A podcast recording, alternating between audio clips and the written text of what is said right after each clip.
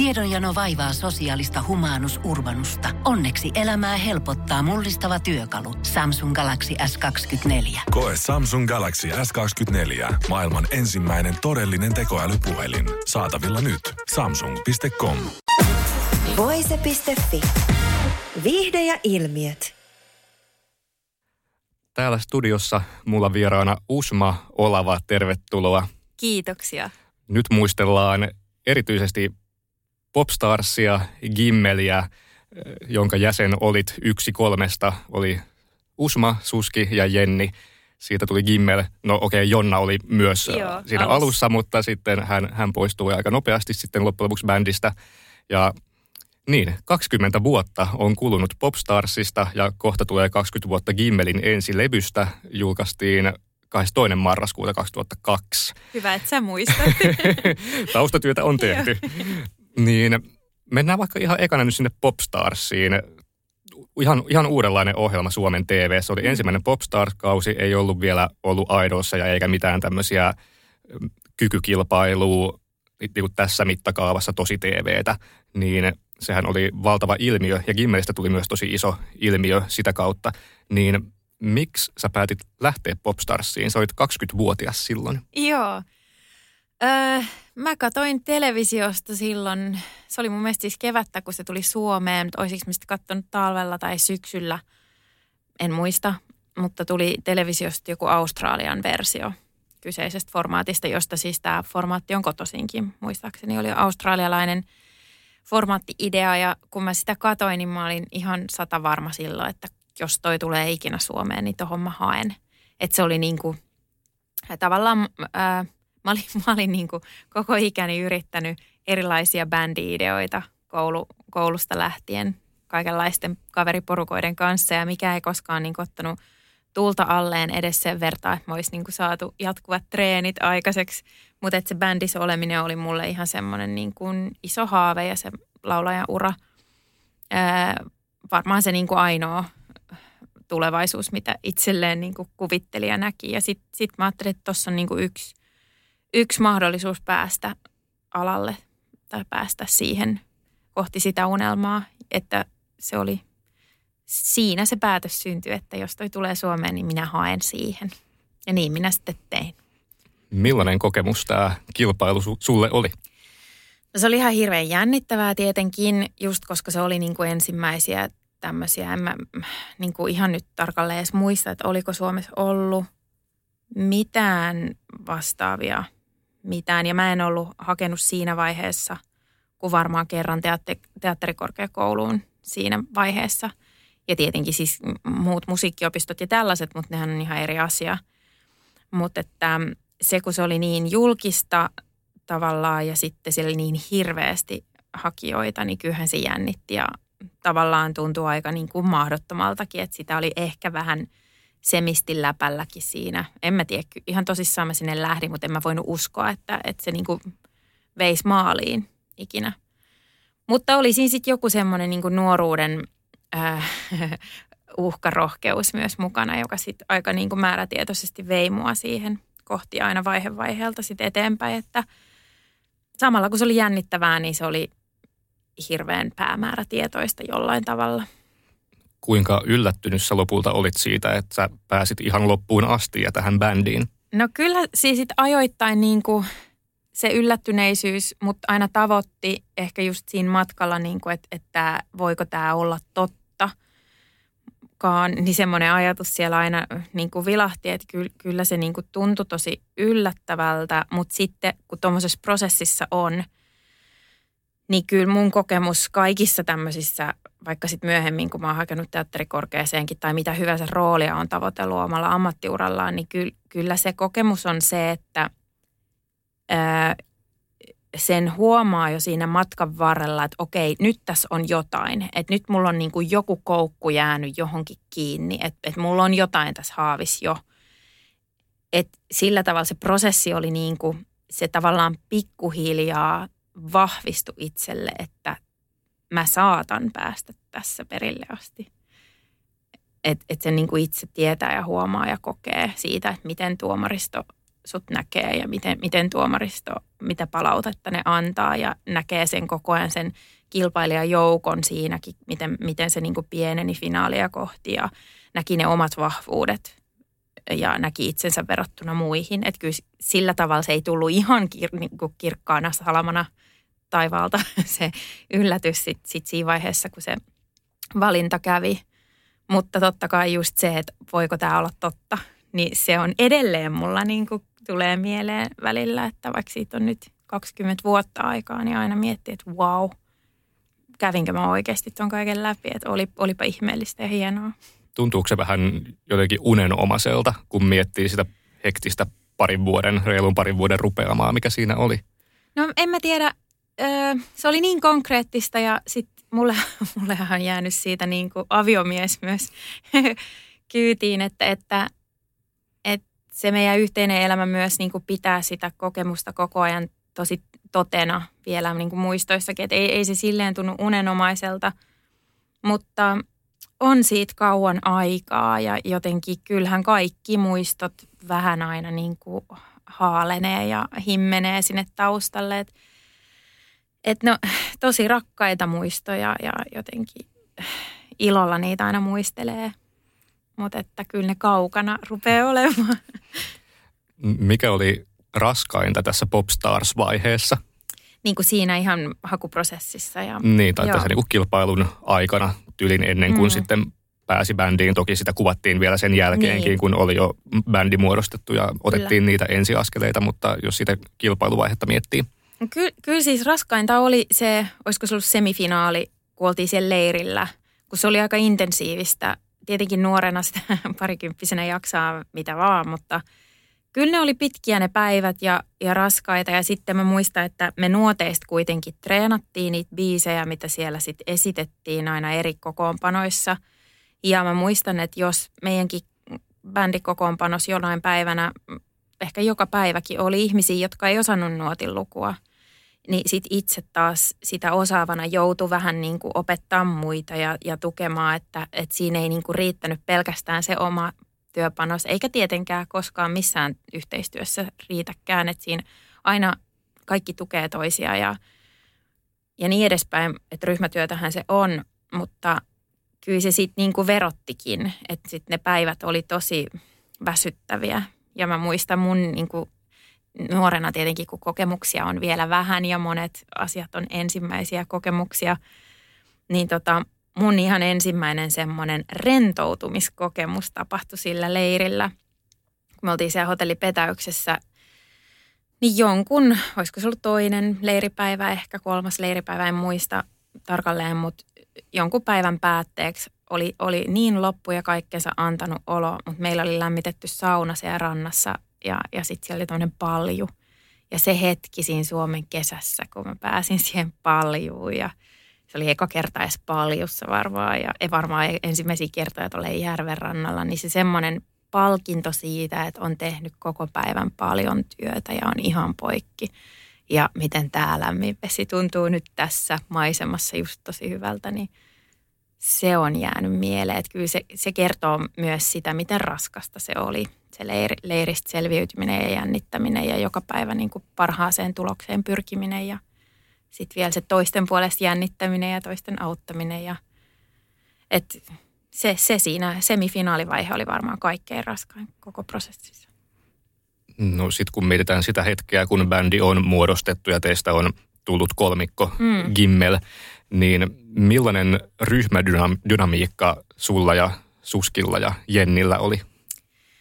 siinä niin kuin alkuvaiheessa? Niin, no alkuvaiheessa meillä oli vielä Jonnakin mukana silloin, mutta puhutaanko me niin kuin sitten ehkä sen jälkeen? Niin, jos mm. miettii niin kuin sitten, kun te olitte jo kolmikkona Kolme. mukana siinä Gimmelissä. Mm. Mitenhän sitä nyt muistaisi? Sitä. Sehän kanssa vähän niin kuin muuttui varmaan siinä matkan varrella. Niin kuin loppua kohden se on varmaan ollut lopussa vähän erilaista kuin alussa – mutta ehkä, ehkä niin kuin, aika pitkälti sehän oli varmaan ensimmäisen puoli vuotta hyvin setävetoista, niin kuin sanotaan.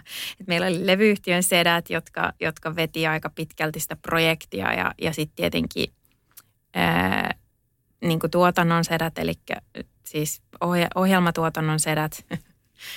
ja, ja, ja sitten oli vielä tietenkin säveltäjät, studios äänittäjät ja kaikki nämä. Et, mm, me oltiin ihan pystymättä revitty siihen hommaan, että ja, ja sitten meillä oli tietenkin meidän rakas keikkamyyjä Eeva Jaakonmaa siellä niin kuin ainoana naisena suurin piirtein siinä porukassa, että et se meidän dynamiikka varmaan rupesi niin kuin pääsee omilleen vasta sitten, kun me niin kuin ohjelmasta oltiin päästy irti ja, ja oltiin oikeasti siellä keikoilla ja, ja niin kuin elettiin sellaista bä, o, niin kuin normaalin bändin arkea. Öö, että varmaan siellä se vasta rupesi niin kuin hakea sitä oikeaa muotoaan. Että mitähän se sitten alussa olisi ollut. Koska me oltiin kaikki niin tietämättömiä alalla, että mä olin, mä olin meistä vanhin, pari vuotta vanhempi kuin Jenni ja Susanna, että, että varmaan mulla oli sitten jonkin asteen verran enemmän jotain elämänkokemusta ja semmoista niin kuin realismin tajua. Ja sitten taas, sit meillä kaikilla kuitenkin oli se semmoinen älytön into – alalle ja semmoinen niin nuoruuden riehakkuus ja riemu, niin tota, mä osaan oikein ehkä sanoa, mitä se alkuun se dynamiikka sitten on ollut. Miltä se sitten tuntui teistä olla tai susta eh, olla niin setävetoisessa maailmassa kuin mitä musabisnes silloin oli. Nyt mm. on toki kehitystä tapahtunut niin, toiseen kyllä. suuntaan, hyvä, hyvä varmasti niin, mutta silloin vielä, ja mitä nyt Popstarsissakin näkyy, että siellä on, on mm. nimenomaan näitä levyyhtiön niin. setiä ikään kuin päättämässä asioista, no vähän niin kuin teidän puolesta, niin, niin miltä, miltä se silloin tuntui? No mm, ehkä, ehkä silloin saattoi olla jotain semmoisia pieniä kapinan hetkiäkin siitä, että antakaa me itse päätetään kanssa jotain, mutta sitten fakta on se, että me oltiin ihan sieltä pystymettästä, että meitähän piti niinku ohjeistaa siihen, että älkää tulko levyyhtiö palaveriin villapaidoissa suurin piirtein. Tai siis, ja nyt tämä kuulostaa ehkä pinnalliselta, mutta sitä artistin työ on, että sä edustat koko ajan sitä. Ja, ja, ja ne kovasti niinku brändäs meitä johonkin suuntaan ja heillähän se osaaminen oli. Niin totta kai silloin – se vastuu pitää myös niin kuin tulla sieltä ja, ja antaa olla siellä levyyhtiön suunnassa ja näin, et, et, että ää, mun mielestä vasta niin kuin sitten sanotaan toisen levyn kohdilla, niin ja, ja kivahan se on aina kuulla myös niin kuin artisteja itseä ja ihmisiä itseä, että mitä, mitä he pukevat päälle ja mitä he haluavat edustaa, minkälaista musiikkia haluaisi laulaa, mutta et, fakta on kuitenkin se, että ei me tiedetty alus yhtään mitään mistään alan asioista, että, että kyllä mä myös niin kuin luotin paljon ja monessa asiassa ja ihan niin kuin oikeutetusti niihin ammattilaisiin, jotka sitä hommaa veti. Että sehän on ollut niin kuin iso monen sadan tuhannen euron projekti. Että tota, ei siinä nyt sitten joku pikkutyttö voi tulla yhtäkkiä sanoa, että ei kyllä mä haluaisin, tämä ei tunnu kivalta. Muistaaksä jotain tiettyä semmoista kapinan hetkeä, mistä sä tai joku muu teistä olisi sanonut, että hei, eikö oikeastaan voitaisiin tehdä tällainen? Joo, äh, pukeutumiseen tietenkin liittyy paljon. Me oltiin vasta niin kuin teini-iästä pois päässeet ja Jenni ja Susanna oli vielä niin kuin teini-ikäisiä, että mitä ne oli 19-vuotiaita varmaan, niin, niin tota – kyllähän siihen pukeutumiseen ja semmoiseen ulkoiseen olemukseen liittyy siinä ja varsinkin paljon kaikkea, kaikkea niin kuin kapinahenkeä. Ja, ja totta kai en mä sitä tarkoita, ettäkö meidän puolesta niin kuin olisi kaikki päätetty tai meiltä ei olisi kysytty mitään mielipiteitä. En meitä ketään pakotettu laittaa päälle mitään sellaista, mitä me ei todellakaan olisi haluttu, mutta – mutta tota, varmaan niin kuin enimmäkseen se liittyy just siihen semmoiseen oman artisti-imagon hakemiseen ja, ja tyyliin. Mutta kyllä mä niin kuin edelleen koen, että, että ne ammattilaiset myös tiesi siinä enemmän kuin me tietenkin. Niin sitten ehkä niin kuin siinä nuoruuden vimmassa ei aina muistanut luottaa siihen toisten ammattitaitoon. Ja sitten tuli rutinaa siitä, mutta nykyään on mun mielestä vaan niin hauskoja muistoja, että, että tota – kaikenlaista vääntöä aina välillä saattoi olla. Tässä ohjelmassakin nähtiin Popstarsissa, että teille tuli tämä muodon muutos ja sitten Joo. vähän niin tailattiin erilaiseksi tukkatyyliä. Sulle Kyllä. tuli, tai sanottiin, että vähän tämmöinen semi-afro Joo. laitetaan ja tuli semmoista kiharapehkoa, niin muistaaksä esim. tästä, tästä hiusmuodon muutoksesta, että mikä sun fiilis siinä oli? Joo, mä muistan, mua sattui se permanentti niin paljon, että mä itkin ja, ja kaikkea tämmöistä. Ja totta kai ne aina on vieraita, tämmöiset isot muutokset. Kyllähän nytkin, kun katsoo jotain huippumallihaussa-ohjelmia, niin aina siellä joku itkee sitä, sitä muodon muutosta, kun se onkin liian yllättävä tai, tai jotain täysin muuta kuin miten on ikinä itsensä kuvitellut, kuvitellut näkevänsä. Mutta mm, öö, joo, kiva se sitten kuitenkin päällisin puolin oli. Aina se niin muodonmuutos tuntui jännittävältä ja, ja onhan se nyt ollut hirveä etuoikeutettu tilanne, että pääsee kokemaan tällaisia asioita. Että, että päälauseena oli helvetin kivaa. Kun Pohjolan perukoillaan kylmää, humanus urbanus laajentaa reviriään etelään. Hän on utelias uudesta elinympäristöstään. Nyt hän ottaa kuvan patsaasta Samsung Galaxy S24 tekoälypuhelimella. Sormen pyöräytys näytöllä ja humanus urbanus sivistyy jälleen – Koe Samsung Galaxy S24. Maailman ensimmäinen todellinen tekoälypuhelin. Saatavilla nyt. Samsung.com. No kritiikkiäkin toki tuli mm, kyllä. siitä, että just kun oli niin etenkin silloin uutta, että mm. jonkun tosi TVn kautta voi tulla artisteja ja sitten kun nähdään, että ikään kuin levyyhtiö luo ja tämä ohjelma luo tämän, tämän niin kuin porukan, niin Tota, kuinka paljon sä muistat niin kuin yleisöllä olleen ennakkoluuloja Gimmeliä kohtaan, siitä kohtaa nimenomaan tota taustaa vasten, että te olette ikään kuin muiden luomia? No en mä tiedä, kohdattiinko me välttämättä sitä yleisön ennakkoluuloa niinkään, öö, mutta alalta kyllä tuli sellaista, äh, nostettiin vähän sormea ja, ja niin kuin kyseenalaistettiin sitä bändin aitoutta, joka syntyy tällaista tietä. Öm, ja tota, nykyään mä, mä joskus muistin tämän yhtäkkiä, sanotaan vuosi sitten tai tämän kuluvan vuoden aikana jotenkin tämän ajatuksen, että niin totta, että sitä kritiikkiä oli silloin sieltä ja täältä rokkareilta ja niin kuin aidoilta muusikoilta, että mikä tämä on tämä tämmöinen tapa muodostaa bändi.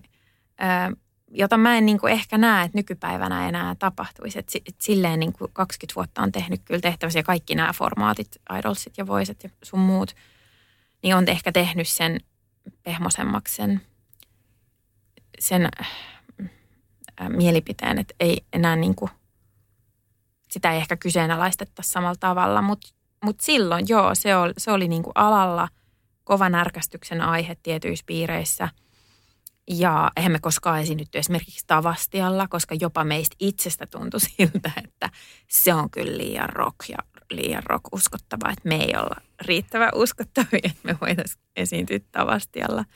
Mikä nyt kun on seurannut, niin Tavastiallahan on aina kaikki uudet nousevat ja, ja niin kuin mitä vaan Tavastialla, että ei se ole mitenkään profiloitunut nykyään mihinkään tiettyyn musiikkityyliin tai, tai mihinkään muutenkaan, että, että se on se on kova musiikkiklubi, että ihan hyvin me niin oltaisiin siellä voitu olla, mutta siihen aikaan se ei niin kuin istunut ehkä profiiliin. Ja sitten, mm, niin, voi, varmaan niin kuin se semmoinen katsoji tai yleisön niin kuin kriittinen palaute olisi sit ollut tuolla chattiryhmissä ja muissa, missä me tehtiin hyvin aikaisin se päätös, että ei siellä kannata roikkuu, mitä mä noudatan nykypäivänäkin, että ihan turha niissä on roikkuu, että – mielipiteitä on niin monia tässä maailmassa ja mä, mä jotenkin tiedostin sen kyllä jo silloin, että tota, ei, ei siellä kannata roikkua katsomassa niitä, että kaikki saa olla mitä mieltä ne haluaa ja, ja mun ei niitä tarvi aina lukea. Tuliko joku päin naamaa sanomaan teille jotain kritiikkiä vaikka just alan sisältä? En mä muista. Voi olla, että tuli. Mä, mä en nyt muista. Mä oon jo keski-ikäinen, niin mä on paljon asioita, mitä mä en muista yhtäkkiä. Mutta Ähm, ei varmaan, ehkä se siinä niin kuin vähän niin hassu olikin, että, että sitten kauheasti niin kuin se närästi jengiin, mutta sitten kukaan ei kuitenkaan tullut sanoa välttämättä suoraan sitä.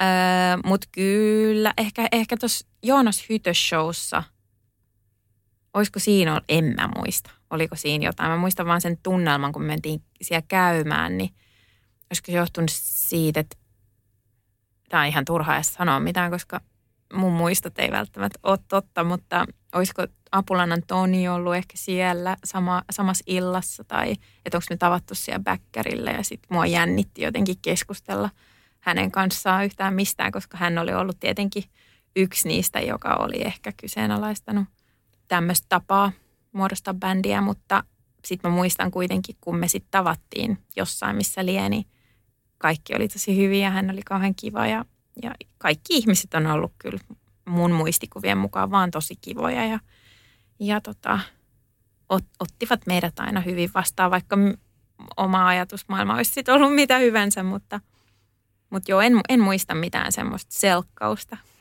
Mm, sitähän just kritisoitiin, että te olette vaan tämmöinen levyyhtiön niin. ja ohjelman luoma tuote. Kyllä. Niin kuinka paljon sä itse koit, että te olitte niin kuin tuote? No kyllähän me oltiin. niin kuin siis, mutta tätä mä tarkoitan, että mun niin kuin realismin taju on aina ollut aika silleen, öö, suoraviivainen tai jotenkin, että mitä sitä nyt kaunistelemaan, niinhän me oltiin hyvänen aika. Ja, ja fakta on se, että eihän me niin kuin kahdessa kuukaudessa vai kolmes kuukaudessa, mitä jos ajattelee, että kesäkuussa muutettu yhteen, kesäkuussa muodostettu bändi ja sitten syyskuussa vai lokakuussa, kun meidän eka levy tuli, niin eihän siinä nyt muutamassa kuukaudessa, niin miten hyvin siinä hitsaudutaan yhteen. Asuitteko te sen koko ajan sitten yhdessä? Joo, me asuttiin silleen, että nyt mä en taas muista tarkkaan niitä päivämääriä, mutta olisiko ollut niin, että lokakuussa tuli levy ulos? Mm, no siis albumi tuli marraskuun niin, loppupuolella, marras, mutta niin, sinkku olisiko tullut sitten niin. lokakuussa tai syyskuussa, en tiedä. Mutta se meni silleen, että me muutettiin varmaan jo silloin kesäkuussa niin kuin kimppaan sen ohjelman takia, jota sitten kuvattiin tälle realitina niin kuin koko sen kesän ja syksyn. Ja sitten me, öö, musta me asuttiin se puoli vuotta yhdessä. Että vasta kun se levy tuli ulos, niin sitten se form, sehän päättyi se ohjelma siihen levyn ulostuloon, muistaakseni, siihen Glorian konserttiin, ää, levyjulkkarikeikkaan. Niin tota, sitten me muutettiin vasta joulukuun alusta varmaan omillemme. Niin, niin ää, totta kai siinä niin kuin tulee tutuiksi ja, ja niin kuin hitsaudutaan yhteen, mutta eihän meillä niin kuin ehtinyt siinä ajassa vielä muodostua mitään niin kuin varsinaista omaa – bändilinjaa, koska kuten sanottu, tämä oli varmaan satojen tuhansien eurojen projekti, että, että kyllähän siellä on silloin oltava suunnitelmat, että mit, mitä tämä projekti tulee pitää sisällään ja, ja niin kuin sen mukaan mentiin. Että tuotehan me oltiin, se on selvää. Niin ja etenkin alussa tämän tuotteen taiteellisen linjan takana oli pitkälti mm. Risto Asikainen, joka kyllä, oli kyllä. myös Popstarsissa yhtenä tuomareista ja sitten kyllä. tuotti – teidän albumin, no etenkin ekalla levyllä melkein kaikki biisit Risto Asiakaisen tekemiä. Ja mm, minkälainen, puhutaan nyt tästä vaikka tästä ekan levyn tekemisestä, niin minkälainen mentori Risto Asikainen oli teille? Risto oli mahtava. Risto on edelleen mahtava. Ei ole nähty pitkään aikaa, mutta mm, sehän oli, Ristohan oli mentori niin kuin kaikilla elämän osa-alueilla sekä niin kuin siellä – studion puolella työssä, että sitten niin kuin yksityiselämässä. Mä muistan, että monet kerrat itkettiin studion lattialla jotain ihan niin kuin henkilökohtaiseen elämään liittyvää tragediaa tai tapahtumaa ja sitten Risto siinä jakeli elämäohjeita. Ja, ja, Mutta kyllä siis ehdottomasti Risto on opettanut tosi paljon, opetti meille justiin studiotyöskentelystä, biisin teosta, työmoraalista. Ää, esimerkiksi tämä on ollut mulle ihan kullanarvoinen opetus kaikkeen työhön ja elämään, että aina ei ole laulupäivä. Et joskus kun oli hirveä paine, että hitsi, että meidän pitää saada tämä, tämä biisi valmiiksi ja sitten meni studiolle ja kuulosti ihan paskalta. Eikä vaan niin se ääni ei vaan auennut ja oli sitten mistä hyvänsä johtuen heinäallergiasta tai mistä vaan, mutta sitten Risto, semmoinen armollisuus, että hei, aina ei ole laulupäivä. Sitten mentiin kotiin lepäämään ja sitten koitettiin toisena päivänä uudestaan. Semmoinen niin kuin kaikki järjestyy ja sitten Risto sanoi myös, että älä nyt pitäisi ihmisen hiki vähän haista. niin kuin, että semmoinen, semmoinen armollisuus, mikä Ristolla on e-, elämään ja kaikkeen niin työntekoon, että jos ei joku asia lähde, niin sitten sitten tuumaillaan. Sitten kokeillaan uudestaan ja, ja kaiken ei tarvitse olla täydellistä. Mm, Ristohan tosiaan teki nämä lentoon albumin kappaleet pitkälti ja todennäköisesti ei hirveästi teiltä kysytty siinä kohtaa, että mm. mitä te haluatte tehdä millaista ja että tai oliko teillä jotain sananvaltaa niihin biiseihin? Mm, kun mä oikein muistelen. Meillä rupesi olemaan enempi sananvaltaa sitten tietenkin niin kuin, ää, kun aikaa meni eteenpäin tulevilla levyillä ja, ja, ja oli meillä varmaan niin kuin tietyissä määrin, mutta kyllä me hirveän mielellämme ekan levyn aikaan niin kuin tehtiin kaikki, mitä käskettiin myös. niin kuin, että, että se oli vaan niin hirveän kivaa ja kiinnostavaa ja uutta ja – ja, mutta ky- kyllä, totta kai meiltä saatettiin kysyä, että no minkä osion sä haluaisit tästä laulaa ja sitten niitä yhdessä ehkä jaettiin ja kaikki sai sanoa mielipiteensä ja mutta edelleen painotan sitä, että ei me tiedetty mistä mitään, että ei me myöskään hirveästi siinä niinku uskallettu tai osattu sanoa mitään. Mutta sitten niinku tulevien levyjen kohdalla saatiin, kyllä, ja varmaan eikö meillä ollut ekallakin levyllä soolobiisit? Oli. Joo. Niin totta kai, jos Risto ehdotti, että tämmöistä soolobiisiä mä oon ajatellut sulle, niin sit jos se tuntuu, että ei tämä ole yhtään, niin totta kai siihen sai vaikuttaa, että että sitten se ei ollut se, mutta että se niinku vahvistui ja nousi isompaan osaan sit jatkossa tulevilla levyillä. Eli sananvaltaa oli siinä kohtaa vähän enemmän Joo. ja oliko ehkä myös uskallusta sanoa kun ei ollut ihan niin noviisi enää. Oli, mutta en mä tiedä mitä Risto siitä ajatteli, että jos sitä koki itse, että nyt mulla on niin pokkaa sanoa jostain, niin Risto on saattanut vaikka hymyillen siinä alla, että joo, joo, joo, ja sitten miettinyt, että voi hyvä, ne aika lapsikulta. En tiedä. Mutta voisin näin nyt itse niin kuin 41-vuotiaana, niin voisin kuvitella, että se saattaa joskus olla se sisäinen ajatus siellä, että joo, otetaan vastaan, mutta No sitten kun levy tuli ja sehän myi tosi hyvin mm. ja oli ihan semmoinen ilmiö, niin Kyllä. miltä tämä suosio tuntui? Oh, se oli niin ihmeellistä. Se oli kyllä ihme. Siis meit, meitähän valmisteltiin siihen koko kesä ja syksy. Ja se oli hienoa, mä muistan jo siellä leirillä Popstar, silloin kun bändi ei ollut edes vielä olemassa, niin Sani aikakoneesta tuli puhumaan meille ylipäänsä julkisen ammatin niin kuin, ää, haitoista ja, ja niin kuin ylipäänsä siitä arjesta ja kaikesta tämmöisestä tuli jakamaan sitä siis iloista ja suruista molemmista, mutta et meitä valmisteltiin siihen aika paljon öö, ja silti se oli niin kuin, tai se oli just niin valtavaa, kun si, siitä varoteltiinkin. Tai varoteltiin, vaan opetettiin etukäteen, valmisteltiin. Öö, Kyllä, ja, se, ja nimenomaan se, että se oli ilmiö, joka johtui tästä niin kuin ohjelmasta ja siitä koko kokonaisuudesta. Että se oli varmaan suurin ilmiö Dingon jälkeen Suomessa. Näin mä oon kuullut kuvailtavan sitä. Mm, Itäkeskuksessa oli kymmeniä tuhansia, no liiottelenko, kymmenen tuhatta ihmistä jossain piatsalla, kun me oltiin keikalla ja jakamassa nimmareita. Ja meidän niin kuin, ensimmäinen nimmarisessio siellä HM keikalla kesti joku kolme tuntia. niin kuin, että se, ja voi olla, että tässä on pienet prossat päällä aina näissä mun muistoissa, mutta, mutta se oli niin kuin valtava se suosio. Ja se oli ihmeellistä ja tietenkin se oli ihanaa niin kuin silloin nuorena jotenkin. Se, sehän oli vaan sellaista niin kuin ihmeellistä unelmaa.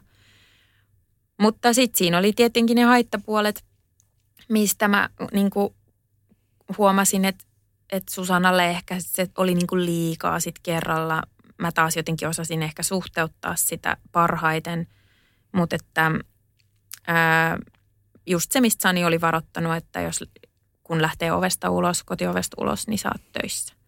Ja sitten niin ääri, ääritapaukset oli ehkä niitä, kun me oltiin kiertueella ää, tuolla Itä-Suomessa ja Kuopiossa. Sitten aina majailtiin välipäivät, kun meidän suuri osa bändistä oli kuopiolaisia – niin ne meni tietenkin sitten koteihin nukkuu ja sitten minä ja Susanna lähdettiin vaikka välipäivänä uimahalliin uimaan, niin sitten siellä oli noin 9-12-vuotiaat tytöt, kun me ollaan suihkussa alasti ilman vaatteet, niin tytöt tuli pyytää nimmareita. Että sellaista yksityisyyden rajaa ei niin kuin ollut. tai että et lapset varsinkaan ei tietenkään sellaista osaa tiedostaa. Ja sitten vanhemmat ei välttämättä aina niin kuin hoksannut sanoa siitä, että, että tota, se oli ehkä niin kuin rajuimmillaan sitä. Ja mä huomasin, että Susanna kyllä niin kuin väsy siihen, ää, siihen ja sitten mä jotenkin niin kuin osasin sietää sitä paremmin. Ja, mutta et sellaista se oli. Pohjolan kylmillä perukoilla päivä taittuu yöksi. Humanus Urbanus käyskentelee marketissa etsien ravintoa. Hän kaivaa esiin Samsung Galaxy S24 tekoälypuhelimen, ottaa juureksesta kuvan, pyöräyttää sormellaan ympyrän kuvaan ja saa näytölleen kasapäin reseptejä. Hän on moderni keräilijä. Koe Samsung Galaxy S24. Maailman ensimmäinen todellinen tekoälypuhelin. Saatavilla nyt. Samsung.com. Kuinka sä muistelet sitä suosion muuttumista? Sehän no pari vuotta oli tämä Gimmelin elinkaari, sitten lopulta teitte kolme levyä, mm. niin miten, miten se sitten, sehän kuitenkin hiipu loppua mm. kohden, niin miten sä muistelet sitä suosion laskun aikaa ja miltä se tuntui? Joo, meillä oli keikkoja, jotain limukeikkoja Kalajoella vaikka sitten – en muista, nyt olisiko se ollut silloin tokana kesänä, missä oli seitsemän ihmistä. Ja niin kuin, että oli niitäkin sitten, kun ei ketään tullut enää. Ää, tota, mä, mä en niin kuin, ää, niinku, mä en ole osannut ajatella näitä kaikkia asioita tässä nyt just ennen tätä, tätä haastattelua, niin mä joudun vähän hakemaan näitä tuot muistojen syövereistä, mutta mä en kokenut sitä mitenkään niin kuin tappiona itse henkilökohtaisesti, kuten sanottu, mä oon niin realisti, että, että tota, se semmoinen niin suosion hiipuminen ei säikäyttänyt mua muistaakseni mitenkään. Mä koin sen kovin luonnollisena, että tuommoisen pommin jälkeen, niin totta kai se niin kuin väistämättä ainoa suunta on alas, koska siis se oli niin katossa se, se suosio. Se on ihan selvää. Mähän niin kuin ennen kuin oltiin tehty lopettamispäätöstä, niin mä, mä näin sen niin kuin semmoisena jatkuvan, että tämä on nyt tämmöinen suvantovaihe ja sitten me ehkä ollaan tauolla tai me tehdään uusi levy ja sitten se uusi levy taas määrittää jotain uutta suuntaa. Ja mä olin ihan siis rakentamassa niin kuin pitkää uraa mielessäni tämän, tämän bändin kanssa ja jotenkin ymmärrän sen niin kuin nykyäänkin omallakin uralla, että mä en koe niitä mitenkään niin kuin – tappiollisiksi tai jotenkin niin kuin, että mä olisin pohjalla, jos, jos mä en ole niin kuin suosion huipulla, vaan mä rakennan sellaista pitkäkestoista uraa. Ja siellä on välillä niitä hiljaisempia kausia ja sitten siellä on niitä niin kuin, ö, korkealentoisia kausia, että, että se on niin kuin, ei kukaan voi olla huipulla koko ajan. No se ei kuitenkaan kovin pitkäkestoiseksi se Gimmelin Joo, ura ei. sitten päätynyt, niin miksi te teitte sitten lopettamispäätöksen silloin ja se oli 2004 vuotta. Mm. Eikö se ollut kuitenkin jo, jo en, ennen kuin se sitten tylin kesällä ilmoitettiin, niin toitte jo Joo. sen niin kuin aiemmin Joo. päättänyt jo aika hyvän aikaa ennen Joo. sitä ilmeisesti. Joo. Ö, varmaan niin kuin nyt voi puhua toistenkin niin kuin puolesta tässä vaiheessa elämää ja aikaa, mutta Susanna oli selvästi, se Susanna oli se, joka sen niin kuin ensin aloitti sen keskustelun siitä, että hän, hän voi aika huonosti silloin siis sen takia, että se, se julkisuus oli niin rajua, että se ei enää sitten niin kuin, öö, hänelle sopinut ja hän kaipasi rauhallisempaa elämää. Ja muutenkin ehkä silloin hänellä niin kuin meni äh, ajatukset vähän toiseen suuntaan. Ja tota, totta kai siinä vaiheessa, jos joku kokee niin, että tämä ei enää tunnu kivalta, niin sit sitä on pakkokin miettiä, että mitä, mitä nyt tehdään. Ja mä muistan, että Jennikin sitten sai semmoisen tota, vahvistuksen siitä kanssa, että, että hänestäkin se rupesi tuntuu niin kuin oikealta vaihtoehdolta lopettaa. Mähän oli ainoa, joka ei olisi halunnut silloin lopettaa, mutta että – siitä se niin kuin lähti siitä, että, että Susanna ei enää niin kuin kokenut sitä ää, mukavaksi ja sellaiseksi, mitä hän olisi halunnut tehdä. Mm, niin, sitten se päätös tehtiin ja sitten ehkä, ehkä levyyhtiö olisi halunnut lopettaa sen siitä suitsait saman tien sitten kesän jälkeen, mutta me sitten vielä 300 vaatimalla vaadittiin, että me halutaan tehdä vielä se yksi levy. Se todennäköisesti oli levyyhtiölle tappiollista toimintaa, en tiedä. Mutta tota, me haluttiin päättää se kuitenkin, kun se oli meille ihan merkityksellinen ajanjakso ja, ja mun mielestä Suomen niin kuin pop-historiassakin se on aika iso juttu ollut, niin meidän, meidän niin kuin mielissä se sai jotenkin ää, hienomman päätöksen, kun se päätettiin viimeisellä levyllä ja jäähyväiskeikalla ja me saatiin niin kuin viedä se työ tavallaan loppuun. Mikä oli musta kiva, kiva juttu. Missä teidän jäähyväiskeikka oli? Se oli Tapiola Gardenissa tuolla Espoossa. Onko siitä jotain muistoja, miltä tuntui? Äh, no mulla oli onneksi, koska mä olin niin kauhean surullinen siitä lopettamispäätöksestä pitkään sen koko puoli vuotta, mm, niin tota, onneksi mä pääsin teatterikorkeakouluun silloin kevään haussa ja sitten syksyllä alkoi koulu. Ja meillä oli kurmoottajaiset sinä päivänä, vai mitkä ne oli, onko ne nimeltään kurmoottajaiset teakissa? No kumminkin nämä tämmöiset niin nasutukset tyyppiset ää, ekoille, niin se oli silloin samana päivänä, että mä en päässyt niihin osallistumaan, mistä mä olin tietenkin ihan tosi tosi pahoillani, mutta mun kurssi on niin ihana, että ne tuli kuuntelemaan sen keikan. ja sitten se, se niinku, mä olin jo tavallaan löytänyt semmoisen uuden perheen heistä, että, että siihen semmoisen niin surun tilalle tuli se semmoinen u- uuden alku ja uudet ystävät ja jotenkin se niin kuin pelasti mut siltä semmoiselta masennukselta, mikä siinä vähän, vähän tota kolkutteli, niin ei siis varmaan puhu oikeasta masennuksesta, mutta mä olin tosi niin kuin surullinen ollut siinä pitkään ja sitten se teakin alkaminen jotenkin niin kuin elähdytti minut uudelleen ja sitten vei niin kuin ajatukset ihan muualle, niin mä olin ihan hirveän koskettunut ja liikuttunut siitä, että mun kurssit pamahti sinne keikalle. Musta ne tuli jotenkin vielä kesken sen keikan, että ne ei niin kuin ehtinyt heti alkuun. Ja sitten mä kesken keikan yhtäkkiä näen ne mun uudet ystävät ja uuden, uuden perheen siellä, siellä yleisön joukossa. Niin se oli, se oli tosi ihanaa ja ihana muisto siitä keikasta. No, kolmeen levyyn on mahtunut hittejä, Joo. hyviä biisejä. Mikä on sulle semmoinen Gimmelin paras biisi?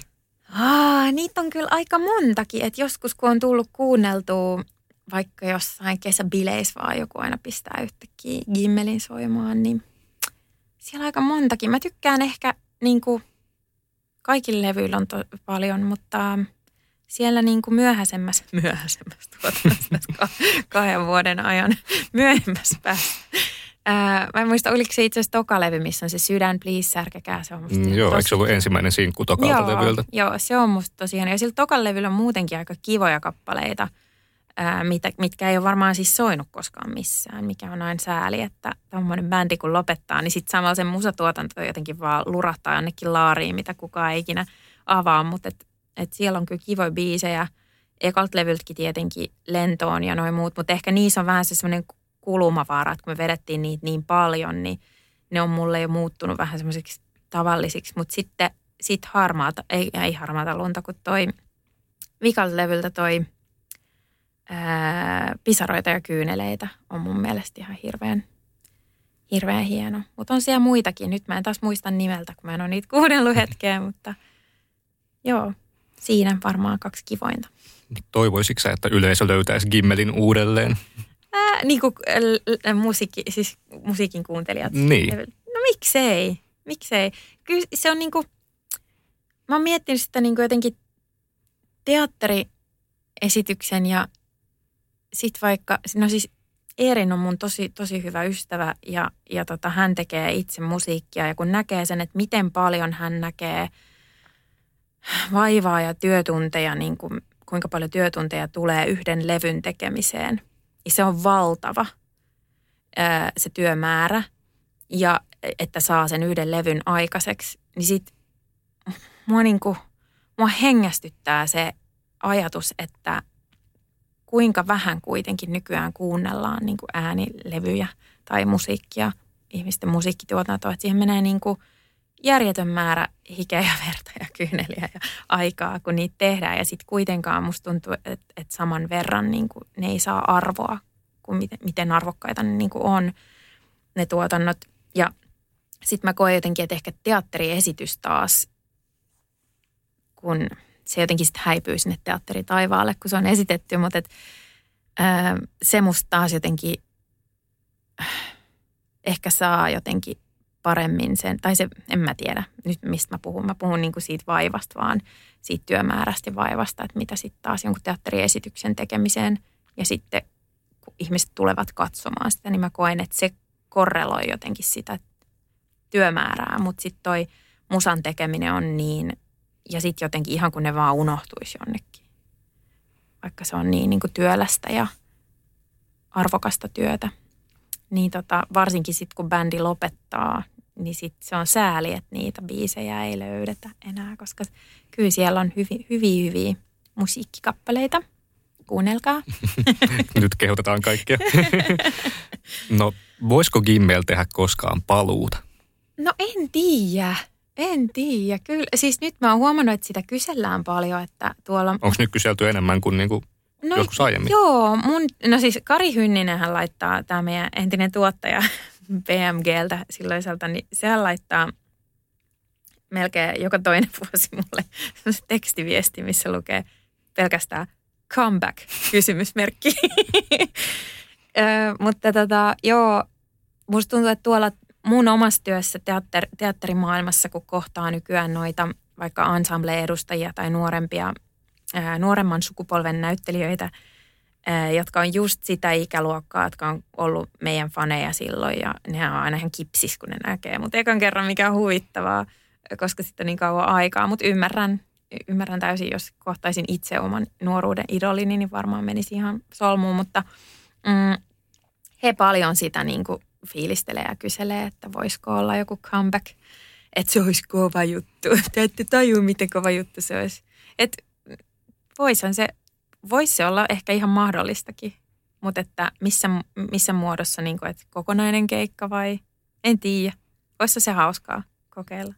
Niin, kyllähän Nylon Beatit ja TikTokit niin. on tehnyt kiertueita kyllä. ja comeback-keikkoja, että kyllä. uskon, että kysyntää kyllä niin olisi. Mäkin, mäkin uskon, että se voisi olla aika hauska sellainen jonkun festarin niin kuin pikku, pikku piristysruiske. Mutta voisiko Susannan saada takaisin julkisuuteen sen verran, että hän en tekisi tämmöisiä. ja Jennillä tietty nyt ollut niin. sitten Vartiaisen Jennillä oma huippumenestynyt ura, Kyllä. että haluaisiko hän sitten lähteä. Niin, mä luulen, että se on ehkä isompi kysymys, että miten se istuu Jennin niin kuin uraan ja aikatauluihin, mutta en tiedä, hauskaahan se olisi. No, heitetään universumille niin, pieni toive nyt. universumille toive. no ihan tähän loppuun kysyisin vielä, kuinka paljon te olette ollut tekemisissä, tai kuinka paljon sä oot ollut tekemisissä Susannan ja Jennin kanssa? No en ole hirveästi ollut, nythän Jenni on vielä asunut ulkomailla tässä viimeiset vuodet ja on ollut toi korona. Meillä oli sellainen kymmenenvuotis reunion, mehän vedettiin kolme biisiä, niin kuin me kutsuttiin kaikki, jotka oli ollut niin kuin mukana tekemässä töitä silloin niin kuin jossain muodossa, missä hyvänsä muodossa, niin kuin ohjelmatuotannossa tai levy- tai keikkojen parissa, että kaikki kutsuttiin paikalle ja se oli ihan hirveän kiva nähdä sitä porukkaa – kai sinne tuli yllättävän paljon väkeä ja se oli niin kuin ihana, ihana ilta ja, ja, ja nyt ihan siis viime viikolla oltiin tekemisissä nyt tota, tyttöjen kanssa ja ollaan itse sovittu tapaaminen, että kyllä me nyt nähdään ihan lähiaikoina, kun Jenni on täällä. Niin, niin. Mutta siinäpä, mä musta tuntuu, että Susanna ja Jenni on keskenään enemmän tekemisissä kuin tota, minä sitten heidän kanssa, mutta – mutta aina tälleen sanotaan, että joidenkin vuosien välein niin aina sitten säännöllisesti, säännöllisen epäsäännöllisesti päätetään tavata. Mistä tämä nyt tuli tämä aloite, että nyt olette näkemässä?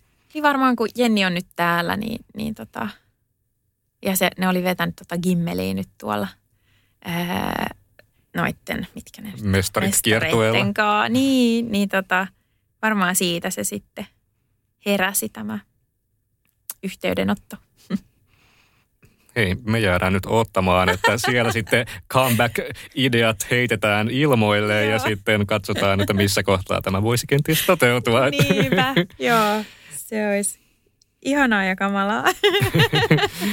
Hei, kiitos tosi paljon haastattelusta, Usma Olava. Kiitos. Voise.fi. Aikasi arvoista viihdettä. Kun Pohjolan perukoillaan kylmää, humanus urbanus laajentaa reviriään etelään. Hän on utelias uudesta elinympäristöstään.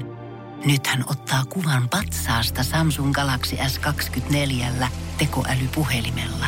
Sormen pyöräytys näytöllä ja humanus urbanus sivistyy jälleen. Koe Samsung Galaxy S24. Maailman ensimmäinen todellinen tekoälypuhelin. Saatavilla nyt. Samsung.com.